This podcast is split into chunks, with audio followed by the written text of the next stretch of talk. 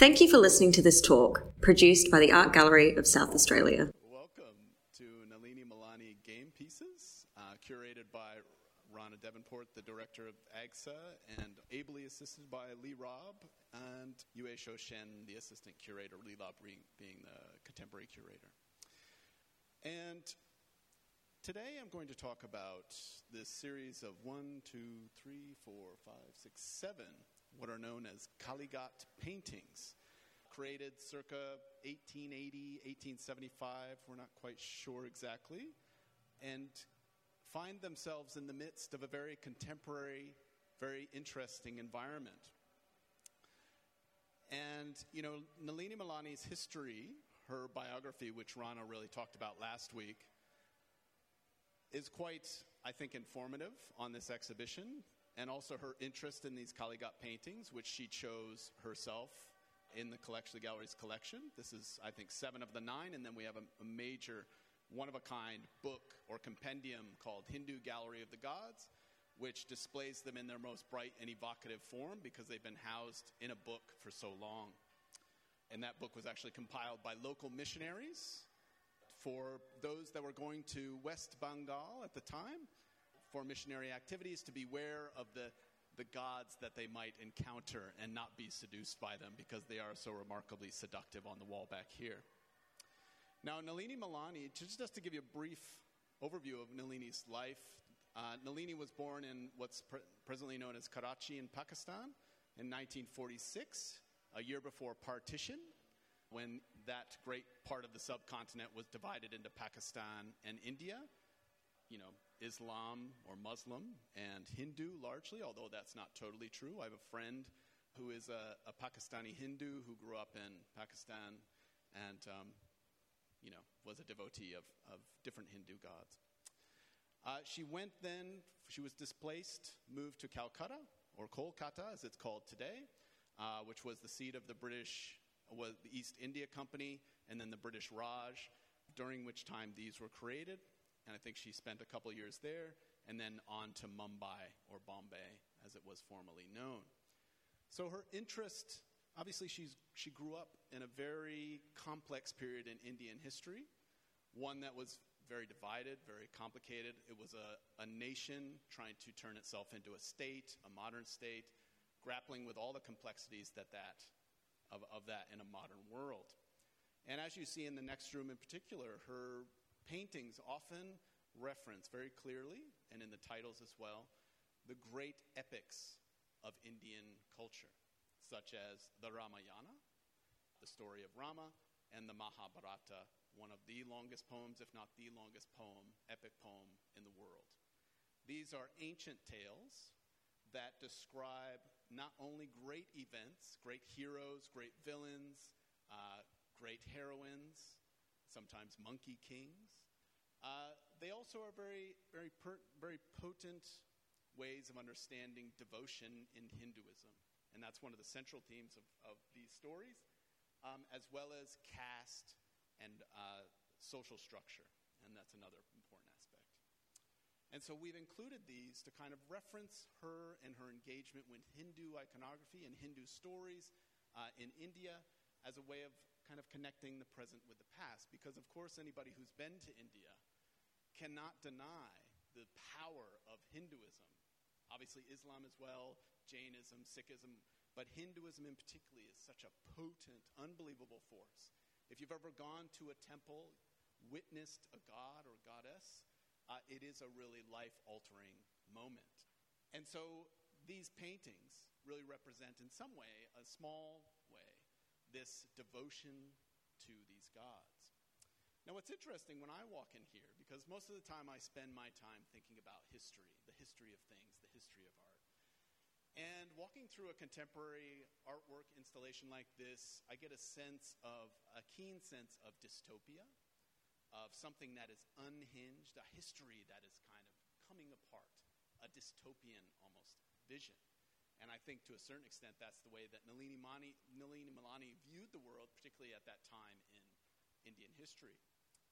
And what's interesting about this, particularly when I walk through game pieces, this idea of the cyclical, this idea of images and videos repeating time, thing, and over and over again, actually makes me think of not the way we think of time in a Western sense, but it makes me think of time in a Hindu cosmological sense. And Hindu time is very different to uh, Gregorian time, or the way we think of time as kind of a progression from point A to point B that goes on forever in one direction. Hindu time is cyclical and goes around and around and around, and it's composed of essentially what are known as four yugas or periods, the last of which is the Kali Yuga. And uh, unfortunately, or fortunately, we happen to find ourselves in the Kali Yuga, which lasts for about 400,000 years. And it's when all the apparatus, all the laws, all the rules, all the systems start to corrode and decay until eventually the great god, Lord Shiva, dances his great Tandava dance, uh, ushering that age out and beginning the whole cycle again and again and again. And so it's very interesting to me that we find ourselves sitting in the Kali Yuga, and we find ourselves sitting in this exhibition, which they seem to kind of match up and marry together. So, interesting thoughts of a curator walking through a contemporary installation and thinking about historical art.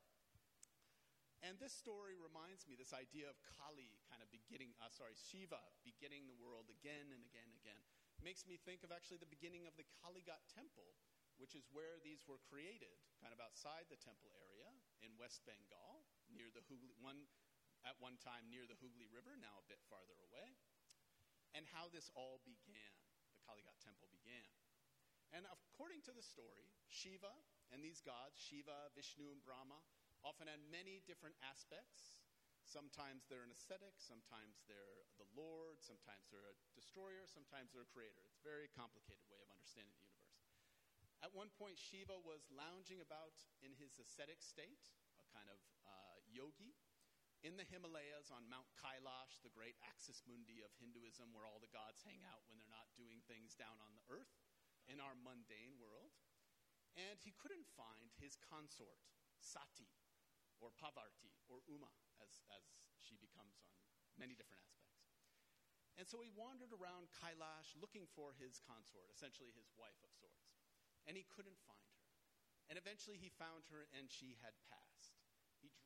Body over his neck and wandered about Kailash, kind of like the Mount Olympus of the, of the Hindu deities, wandering, crestfallen, didn't know what to do with himself. I'm sure all of us have been there at one time.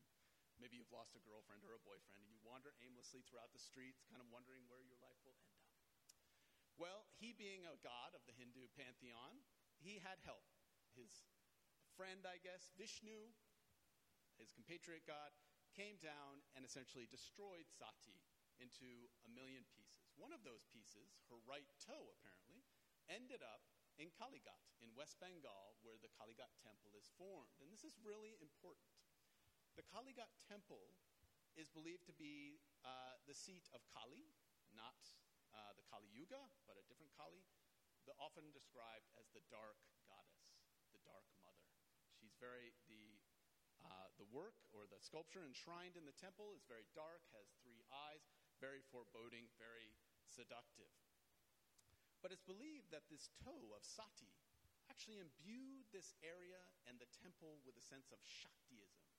And Shakti is the female principle that kind of runs the female energy of the world, which gets everything moving. And you have to remember in Hinduism, it's the female and the male combined that kind of give birth to all this creative energy that the world has. Separated, they're powerful, but together, when combined, they create this wonderful blossoming forth of energy. And so it's from here around the 17th century that the Kalighat Temple was founded. And it's really in the 1800s that it be, you know, Bengal and Calcutta become the center of, uh, you know, the British Raj and the East India Company. It becomes a commercial, a cultural, a very important hub for creativity. And one of the interesting things that emerges out of this creativity are what are known as Kalighat paintings. And so if you look at them closely, they actually reveal an amazing amount they're not, they're on, made on milled paper, which originally was, was very white, kind of almost like a, a pasty white, and it's aged over time. If you look at them closely, you'll see that there's these beautiful, quickly drawn outlines, and then these splashes of color to give these kind of contours and contrasts on the face. Beautiful blobs of colors that kind of run over the outlines for the flowers and other things. This being Sarasvati, the goddess of music and all things that flow, like knowledge and rivers and so forth. And they were quickly painted, and at times you see there's some mica and silver uh, as well on them.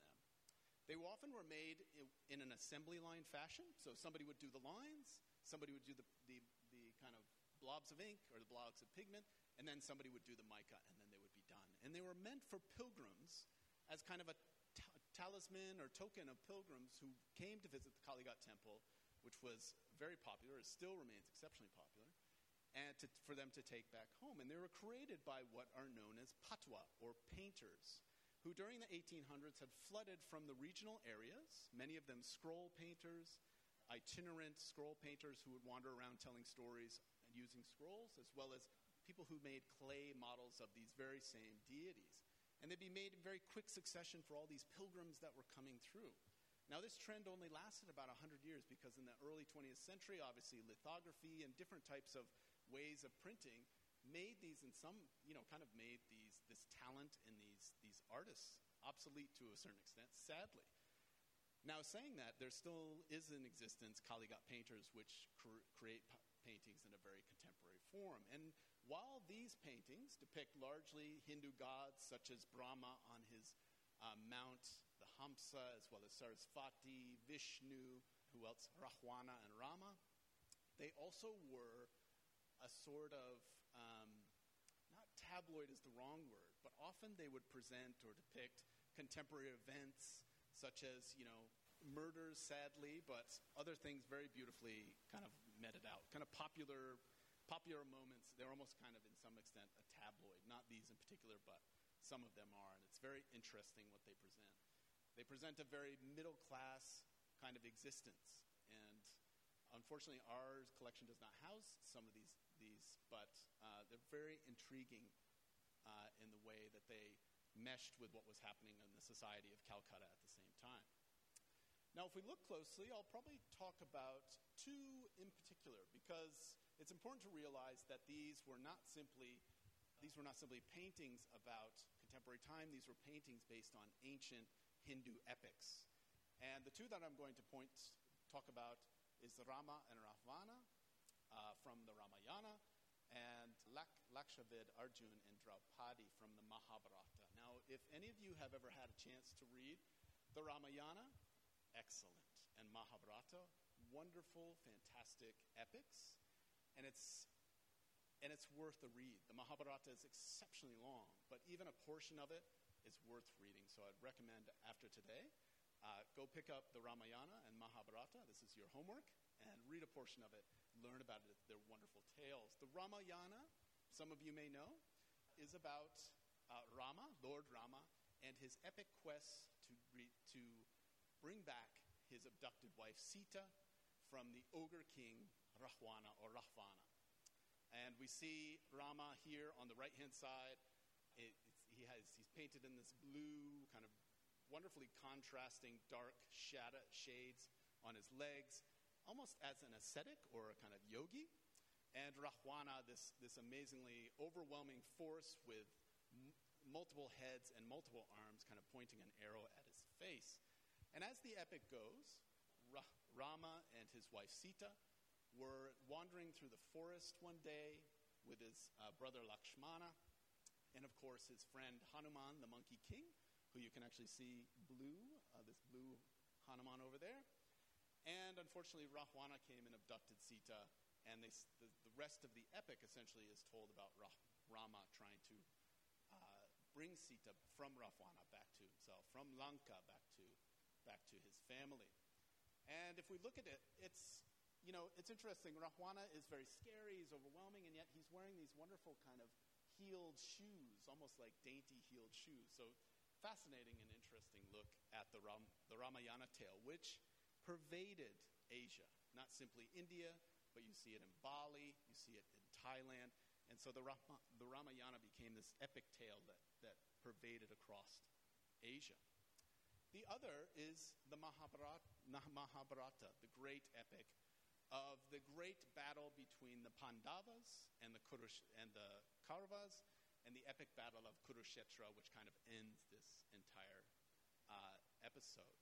And this one is an intriguing moment in the tale when Arjuna, the great archer, is in hiding, but he hears of an archery contest taking place in a local kingdom. He dresses up, he's a warrior class, but he dresses up as a Brahmin priest, wanders into the kingdom, and the, the whole the kingdom is undertaking essentially an archery contest to see who will marry Draupadi. The Draupadi's on the right hand side.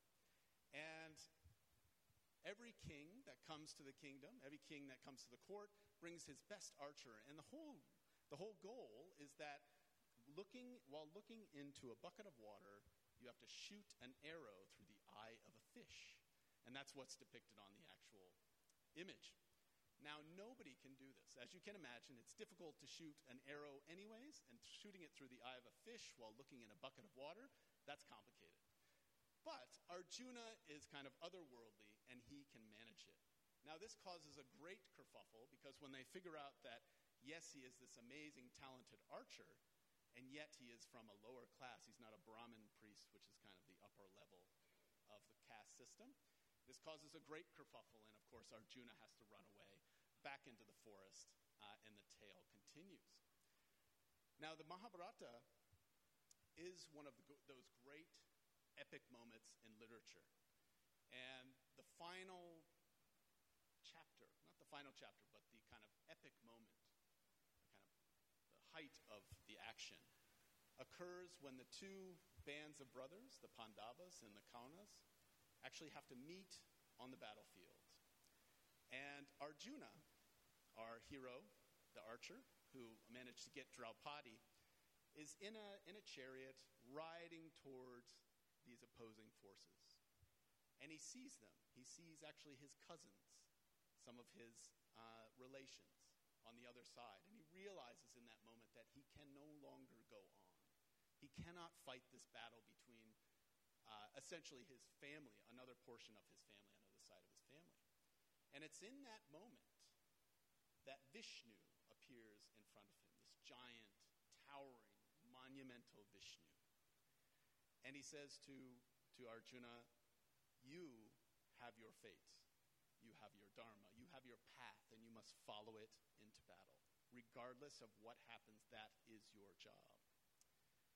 And it's quite an epic moment in the Mahabharata, and it's really an epic moment in world literature because at that moment, Vishnu says, I have become the killer of worlds.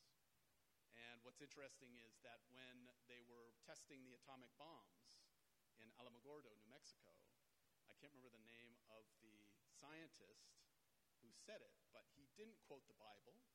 Didn't quote the Torah. When he first saw the atom bomb go off, the light, he quoted the Mahabharata. That is quite a statement about the pervasive nature of these epics. And I think that is a very interesting place to end for us as we sit in the middle of the, this, very, this very challenging installation amidst these works of history and look to connect and bridge the gap between historic and contemporary. And so I think with that, if there are any questions, I'm happy to answer them. But otherwise, have a great day and enjoy the rest of the exhibition.